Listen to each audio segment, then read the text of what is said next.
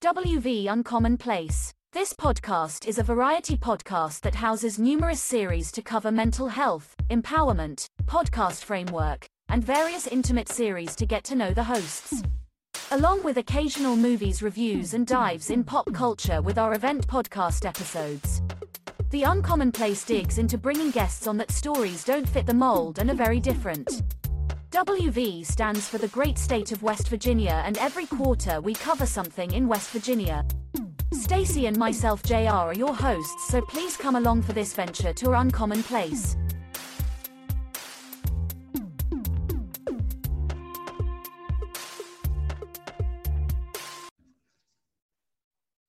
Welcome to West Virginia Uncommon Place. Today I have with me someone special. This lady is world-renowned. And what she does, she has the perfect name for what she does. Her name is Maris Gebhardt, and I'm going to pass it along to Maris real fast. Please tell everyone about yourself and why you're here today. Oh, JR, I am so grateful to be here. Thank you for your time and attention and your warm introduction. I really appreciate it.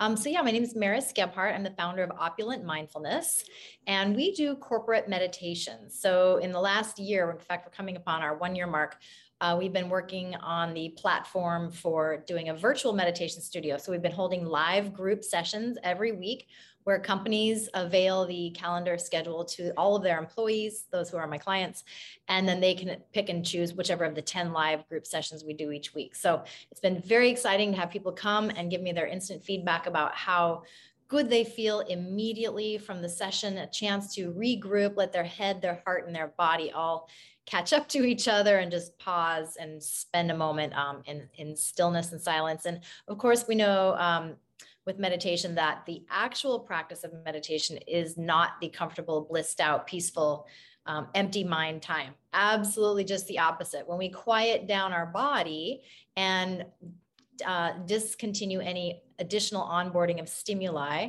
then that's when our mind starts to get very active and start to race, and all the thoughts of the 60 or 80,000 thoughts we have a day start to gurgle up in the surface. And that's why when we go to bed and people say, oh, my head hits the pillow and that's when my mind starts to race. Well, of course, because we've quieted everything else down and the mind wants a job. And so it races, which is why the meditation in the morning and in the afternoon are super beneficial, because this will help to downregulate the nervous system so that when we go to sleep, we're doing that only, and that is sleeping. So I'm a huge proponent of a healthy, good sleep.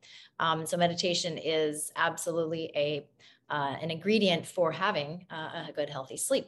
But you asked me a bit about my story. So yeah, I was the eldest of five kids. My dad was a doctor. My mom was a Montessori teacher. My stepmom, a dietitian. And we always had a deliberate, intentional time playing outside, going to the cabin, the family that prays together, stays together. And it kind of got changed later to the family that plays together, stays together.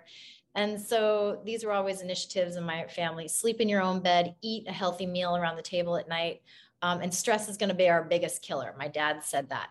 And so I think that planted a seed at a very young age about managing stress, and at least, if not becoming aware of stressors. Now we have EU stress, which is a positive stressor, and we have distress, which is a negative stressor. And so we need stress in our lives to get us out of bed, to get us out of the way of an oncoming truck, to get us fired up, to promote our issues and our mission.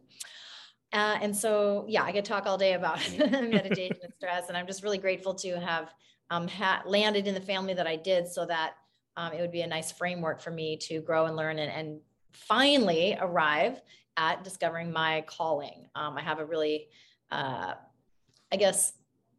relationship with anxiety. I've chosen the wrong guys time after time. And so this is going to be a great opportunity to light the fire of that anxiety. And in the end, I said, no, not interested. I needed to work on my anxiety. I found meditation to be my safe space. I started to slough off these kind of negative relationships and start to blossom and grow and put more energy into the inner health of myself, mental well health, feeling peace in my heart. And so that's been a lifelong journey, and it's been an amazing trip. And I can't wait to share that with people. Okay.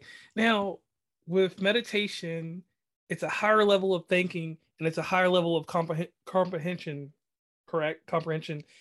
That's one thing that some people, when they want to get into this type of thing, it's more than just ability. It's not, it's more than that. It's your lifestyle. It's like who you are. It's a form of who you are. So what time and what day did you decide that, hey, I need to get to a higher level of thinking? Because I'll give you an example with me. When when I moved from my normal type of work into the corporate world of working for a big box company in the United States, I had to figure ways to inhale and exhale that were not like I did at a younger stage. And, you know, the things that, certain things that you do when you're younger, you can't do when you get into your middle ages and things like that. Mm-hmm. So I had to even come to a point where, like, I'm dealing with a lot of people and we have to be collaborative on a lot of things. It's not just me turning the wheels. So when did you get to the point where you decided that, hey, I have to get to a higher level of thinking, and I had to just get to the point where I need to meditate. I need to do things that relieve stress and handle the stress? Yeah. Love the question, JR. And especially the one that asks, you know, who am I and how do I get to become who I am more? And through most lineages of meditation that I've discovered in my studies and practice and traveling around the world and interfacing with lots of different people from many different walks of life, to discover the central question of meditation is, who am I? Who am I? Who am I? I'm not my bank account. I'm not my birth order. I'm not my race, color, creed, family, birth order, where I was born, but who am I on a greater consciousness? But the actual moment that it hit me, if you don't mind, I'll get a little personal here. Oh, go ahead. I was in a really intensively anxiety-inducing relationship. And I remember being in bed one night and I was just clawing at the sheets. Like, when is everything going to be okay? So before I got to this purposeful higher thinking that you're discussing, you know, when did I have that moment of eureka, like, I need to have a higher thinking life path? I first had to find safety and healing. And so I could have gone to medication, which I tried, anti-anxiety or depression medication. I could have gone many different routes. It's very natural and normal for the human being to reach outside of ourselves to find something to soothe us on the inside. And we see it all the time with addiction and different addictive tendencies. And so I said, I'm not going to medicate, I will meditate. And you can't overdose on meditation, turns out. So I just leaned into the meditation. Now I was only doing maybe 5 or 6 minutes a day, maybe every other day, maybe I'd skip a few days. But I'd sit there until I had this natural smile emerge on my face and smile from within my soul. And then I'd feel that, okay, everything's going to be okay, safe space. And then I just kind of kept stretching out those moments. And before you knew it, I was linking those moments together. And after 20 years of selling software, I had been teaching yoga also on the side for about 20 years. And I had this crescendo moment, epic moment of realization when I was watching 60 Minutes and Anderson Cooper was doing his spot on John Kabat-Zinn, who's the founder of mindfulness-based stress reduction here in the West. He brought meditation and mindfulness to the West. And 30 years, he's plugging nodes into people on and measuring their physiological responses to stress, their brain activity with stress and with, you know, reduced stress. And I saw him on this 60 Minutes spot and I'm like, that's what I need to do. Not sell software and not teach yoga, but take this technology of the brain into the corporate space. And from that moment, my future was birthed, and I just have been following that track ever since. Okay. And for the audience, corporate meditation. Yeah. That is what you do. That is what I do. Can you explain to the audience? Because people are going to understand those terms, but they're not going to get into the detail of why someone in a corporate setting needs meditation. And to circle it back around, I know that people need that type of stuff because we have deadlines, we have certain quarrels, and we'll just say it like this. When we have politics inside our office, you've got to find a way to de-escalate things without escalating stuff. Mm-hmm. Mm-hmm.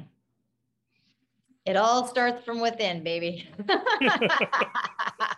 Because what we also learn, and I've also been to a bit of Al-Anon and stuff. So we learned the Serenity Prayer, and that is, I don't know if I'll butcher it or not, but basically understanding the things we can control and those that we can't control, and finding the wisdom to know the difference. And so we can only master ourselves, and we know that the world will forever be throwing us stress. And so we find a relationship with the stress. How do I manage it? How do I let it slide off of me? How do I not identify with it? How do I not let it drag me down? How do I not take things personally? So A, number one, that. But corporate meditation, I talked to a client today, we're in a session, and she goes, I was trying to have my colleague join us, but he thinks like you're going to hypnotize me and you're going to make me do things I don't want to do. And not that. I think the best way to describe what corporate meditation is describe what it is not. It is not religious. It is tapping into the human condition. My approach has a lot of psychology, a lot of positivity infusion. My aim is to really optimize this brain between our ears and to make it our best life possible on this planet at this time. So connecting to a higher collective consciousness so that we are channeling wisdom into our system and into our being, and so we can act out what wisdom is guiding us to do, putting ourselves in the right place at the right time. It informs decisions, it informs direction, it informs activities. So yeah, and we know, I continue to read studies and articles and scientific research papers that indicate that when a company cares more about their employees, the employee in turn cares more about their company, their work, their colleagues, their relationships, and this comes into the whole human being, and they take that home with them. And so, and then they bring that into work. So it's a very upward cyclical energetic spiral. And so I know that it's powerful. I used to lead with ROI and why it's important, because your people will be more productive, you'll have fewer sick times, less burnout. And of course, with all that, elevates the revenue in and the less bottom line, greater bottom line, less out. And so I used to lead with that until a very high-end global company HR director told me that, nope, we just do it because it's the right thing to do. Okay. Now, it sounds like that's like a lot of personal things that you have to take in. So you have to take in people's raw emotion, how they're feeling. It's kind of like you have to be them. So I'm going to flip this around because there's a famous news magazine that I pay homage to in every episode called 2020. Barbara Walters, John Stossel, Diane Sawyer. So we're going. I'm gonna get some tight questions because you spun my mind around something. How do you take care of yourself with dealing with all this? Because this is a lot of mental, not anguish, but it's a lot of mental ability that you have to function. It's a lot of computation that you have to do inside your mind. So when you handle all these, and the reason I ask this is because when people deal with you and when people hear a podcast, it makes you more personable to them. So that they're like, hey, this lady has a way to handle things. So I can come to this lady, I can come to her group, her whole company, and I can feel safe here. So that's the only reason I ask this. So how do you take care of yourself when you deal with all this stuff? Well, that's a great question. You know, you think about this with therapists, like they have people dumping their emotions on them all day long. How do they handle it and flesh it out and that? But as you pose the question to me, I feel more a sense of gratitude that I'm considered as a trusted source for people to come and be honest and raw and share and open. And, you know, by the way, in a group setting, it's not required that you share anything. You very much can just take the guidance, take the practice, sit in silence, do your thing, and choose to participate with the, any dialogue if we offer that up. Usually it's just me guiding, and we'll have a little bit of time for anyone comments, questions. But so I appreciate that. And so I have a really good framework in my life for self-care. I awaken, I meditate, I do some movement. I always flush with some water with lemon or apple cider vinegar, some warm water, and then brush the ama, the toxins off my tongue. I believe in getting fresh air and nice light into the eyes. When showering, I like to do some scrubbing with either dry or wet brush on the skin. To stimulate circulation. And at night I journal and read, and I don't spend a lot of time on the social media. I definitely don't post. I'm not taking a bunch of selfies. I try not to listen to too much news. I like the BBC in the morning when I'm just kind of getting ready. And then diet plays a massive role for me. So I love to eat whole, real foods, home cooked predominantly, not a lot of preservatives or processing. And I just aim to kind of do 85, 90% of this. And then, so every once in a while, like Valentine's Day, I went out with a couple of girlfriends. We just visited. sipped a little bourbon, you know, just a tiny little bit. It was nice and warm. And then that was enough and let it go. And so not a big drinker, love movement, love journaling, love meditation, love traveling, eating, conscious of this. And really much like when I started to meditate, it was just a small amount. And then it kind of stretched out into more of my life. Same thing goes with what we put in our brains is so, so, so important. So who we put ourselves around, what we're consuming into our brains, very critical, especially in those tender early morning moments and the closing minutes of the day. I like to be especially mindful of this because it can absolutely elevate our energy, drain our energy, activate certain emotions that might trigger us too much to have some modulation to give us a nice rest or a nice approach to the day. And I feel like there's one more thing I wanted to mention. Just, you know, food is mood, and who we put ourselves around really matters. Okay, so vibes and different things like that do play a part in what goes on with you. And I greatly appreciate you doing that, because that right there usually is the gem inside these episodes, because when people get that, that just opens the door up to people wanting to know more and to learn more, because they're like, I actually feel like I'm here with that person. So moving along. Yeah. We head over to your website. The first thing that's on your website, explain what's going on your website. And also, guys, this is the shameless plug, and ladies and everyone else. This is the quick shameless plug that she can plug in here real quick for us. Can you tell us how to get to your website? Yeah, the website is opulentmindfulness.com. And my email is Maris, M like Mary, E-R-I-S like Sam, at opulentmindfulness.com. And we have a small and mighty team. I have a beautiful young woman working for me from Pakistan, and a couple interns from my alma mater, University of Portland. And so, yeah, we get a lot done with intense, potent effort and really mission driven. So I appreciate that question. Okay. Now, over on this website, you'll find some things. You find the corporate meditation plans. And not to go into deep detail, because I want people to navigate over there to the site, see everything that you have going on over there. What could a prospective company, like how do they approach you about, like, hey, we have chaos in the office? Yeah. How does one come to you like that? Because it takes a lot of fortitude to do that, because that's admitting that something's going wrong somewhere.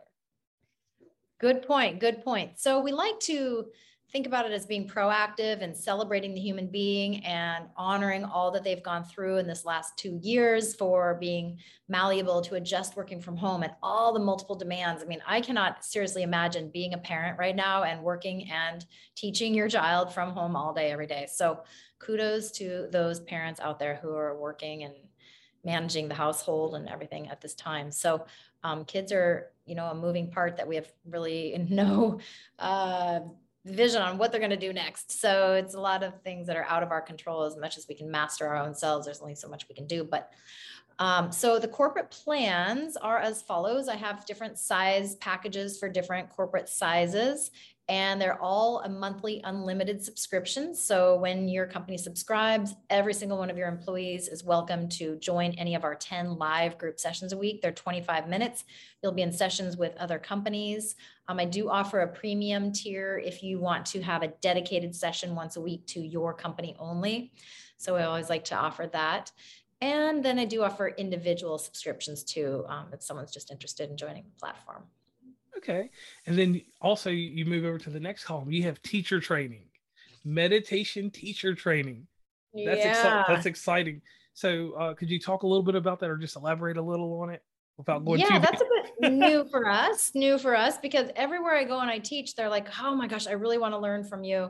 What do you have for that? And I'm like, well, you know, I don't really do a teacher training. I just kind of taught myself, and all those years in yoga and massive numbers of retreats and trainings and practices and amazing teachers I've had in my past. But the teacher training is relatively new. I think it's actually on hold for a little while. I have a partner who's a mother of three, and husband and daughter to her mother who she takes care of, and it's ski season. So it's on hold. Okay. But we do a 13-week lifestyle consulting.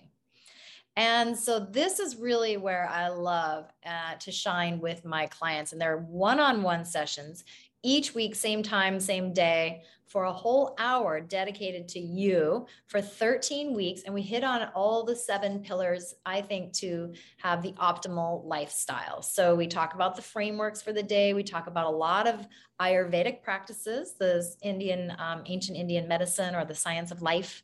And we integrate a lot of content about food and how to really get into the rhythm of your own self and energy and soul so that you can expand and go down that track to make sure you're getting the most out of this life and giving what you are designed and put here to do. Okay.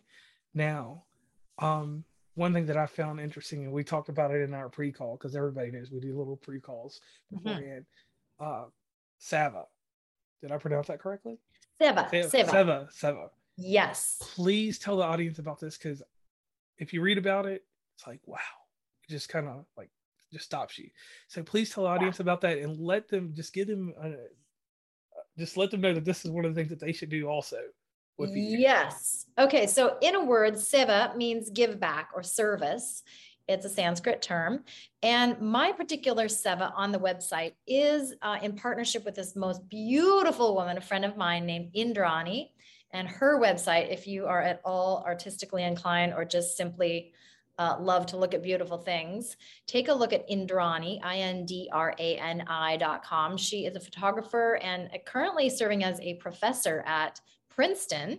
Whoa. And she does videos, and I think she's actually done a full movie recently called Manhattan, so like Manhattan without the N, Manhattan, and won awards for this, and she's just an incredibly fierce force. So she has a foundation in India to help school the children, and you can look on the website and learn more about the foundation, but it's just a beautiful book. It's called the SEE school, SEE school. .org, I believe, is the URL. So yeah, check out Indrani, check out the SEE School, and this is where we give back. So if anyone clicks that button on the website, they'll be directed to donate to the school. There are so many ways to give back and Seva, and so that's the one we particularly are focused on right now. We also are partners of 1% for the planet, and one of my clients, Hydroflask, the parent company is Helen of Troy. And so they have OXO, Hydroflask, new company Osprey under them, Revlon, Pure. So they also are 1% for the planet. And so we're trying to figure out how I can guide meditation at the 1% for the planet summit coming this year. So. Okay. Now, the amazing thing about 2022 is that we're never going to be over COVID, but this is the first year I feel, and I don't know how you feel about this. I would like your opinion on this. That we're kind of getting a new start. I'll say the first quarter, we kind of got to throw away, but the second and third quarter of this year, like it looks like we have a lot of promise and everything. So what does the future hold for you in the second and third quarter of this year? Because first quarter is almost done. Well, it's not almost, but it's close enough. But yeah, you know, the second and third quarter, you know, things are being lifted, restrictions. Yep. More travel abroad in certain places. What's your thought and what it's in the future for your business and yourself with everything opening back up? Yeah, thank you, JR. So I'm so glad you planted those seeds to help sprout manifesting for me even greater, because we close out our first year of this online platform. We've been doing the corporate meditation for I think 6 years, 5 or 6, I always get mixed up, January 2017. So I guess, yeah, 5 years. And March 31st marks the end of 1 year for the digital platform that we've been running. And so my goal is to add 10 more companies to the platform, corporate subscribers. And so that would be really exciting. We've partnered with a big insurance company recently, so they're offering this to all of their insured plans. And so that's a big goal for the year. And then personally, I'm waiting on the Italian consulate in San Francisco to return to me my passport so that I can get back over to Italy. I was there in the fall, fell in love with it, and I'd like to spend a little bit more time there. I like the vitality and the food, of course, and the light and the energy and the outside nature of part of the region I found in Umbria in Italy. And so, yeah, that's on my to-do list. I'm also featuring and hosting a movement plus meditation retreat in Umbria, Italy in October. So it's only open to 10 or 12 people, and we've got a few slots filled and a few slots left. So it's a whole week with all of your food and accommodations and everything taken care of, transport in Umbria, Italy. So yeah, email me to ask more details about that. Okay. Now, tying into my 2020 questions, because we get deep with these. This one is a deep one for you. Now, okay. You're structured and you have your corporate clients and all that other stuff going on there.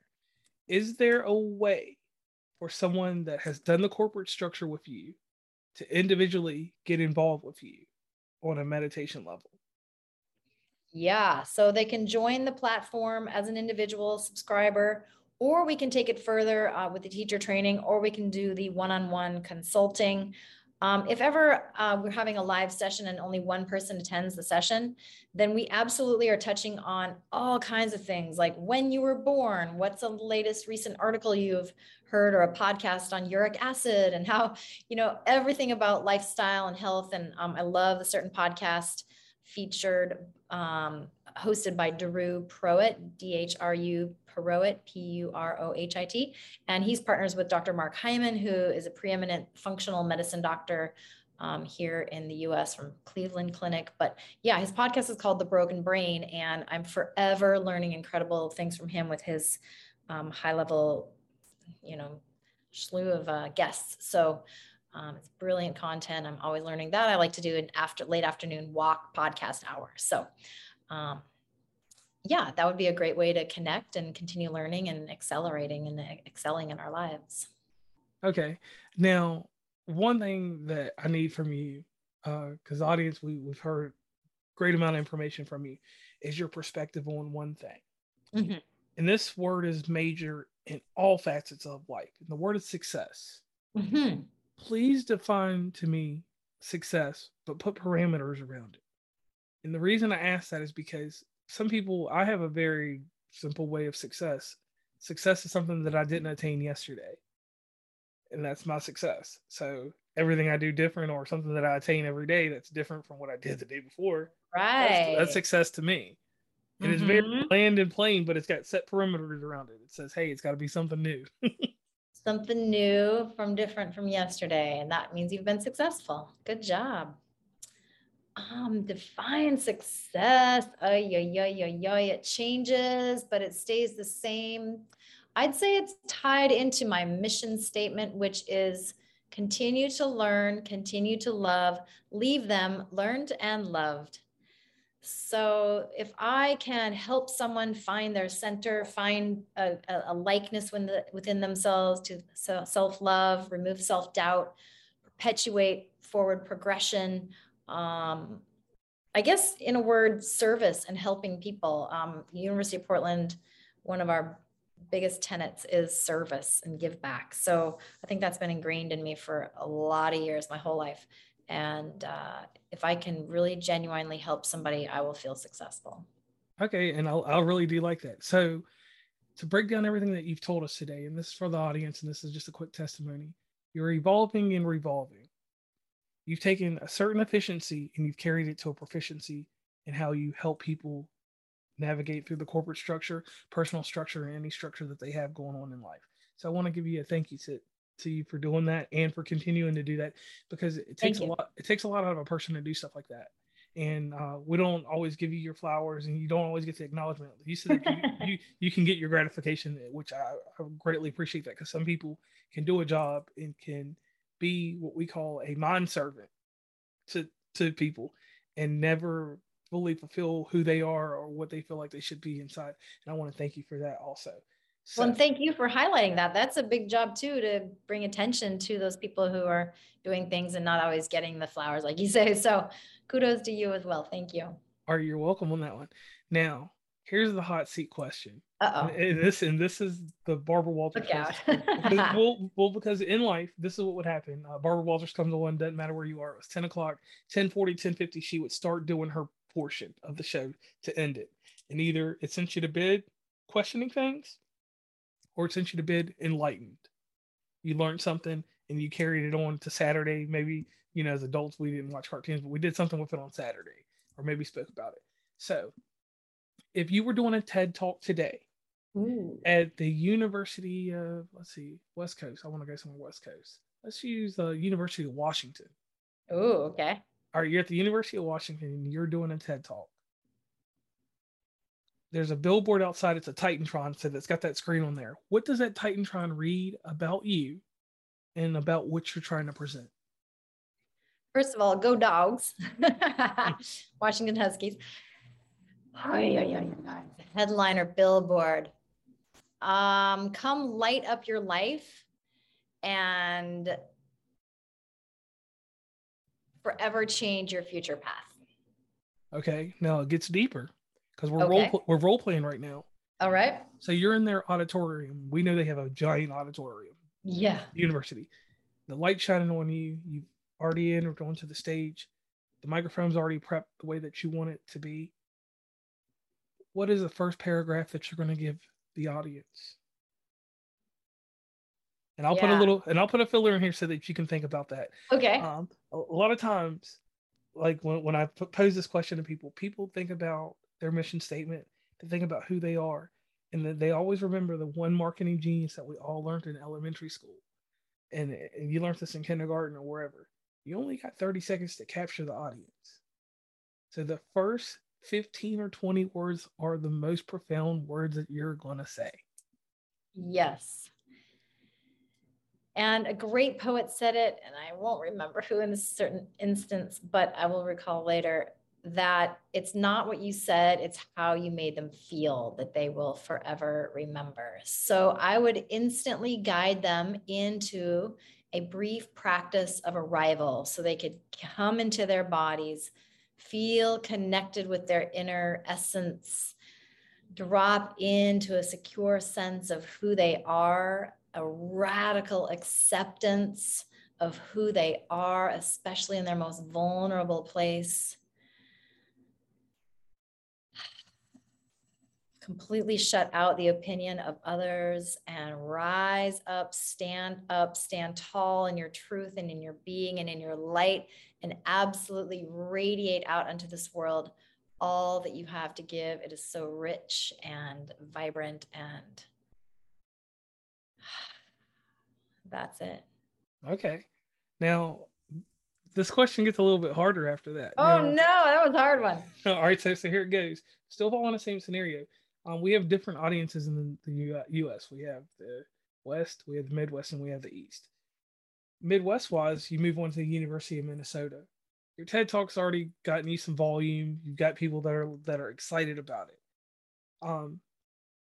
You're entering into the University of Minnesota, go Gophers, and you have to take a moment and remember the success that you got from the first TED Talk. You're never going to be able to recapture that because that's something you'll always be chasing. In the second one, towards the end of that show, what would be the lasting impression you would want to put on the second audience that heard your first TED Talk? That hopefully they will forget about me, and hopefully they will have found a new awakening within themselves to pursue more of the question we asked earlier, who am I, who am I, who am I? Without apology, without restraint, without constriction or contraction, who am I? Giving permission for them to stand up, expand, shine again, go out, speak, do, be moved, not pushed or pulled, be moved from within to make your mark. All right. And that's good. I like that.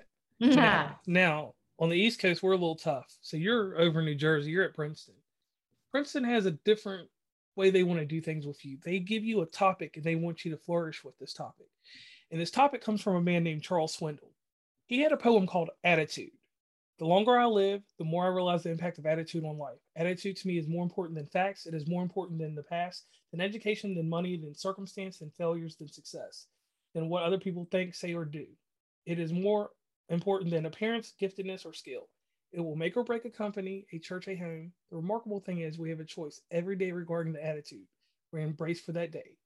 We cannot change our past. We cannot change the fact that people will act in a certain way. We cannot change the inevitable. The only thing we can do is play on the one string we have, that is our attitude. I am convinced that life is 10% what happens to me and 90% how I react to it. And so it is with you. We are in charge of our attitudes. Meditation. You have to break someone's attitude because people come in with egos.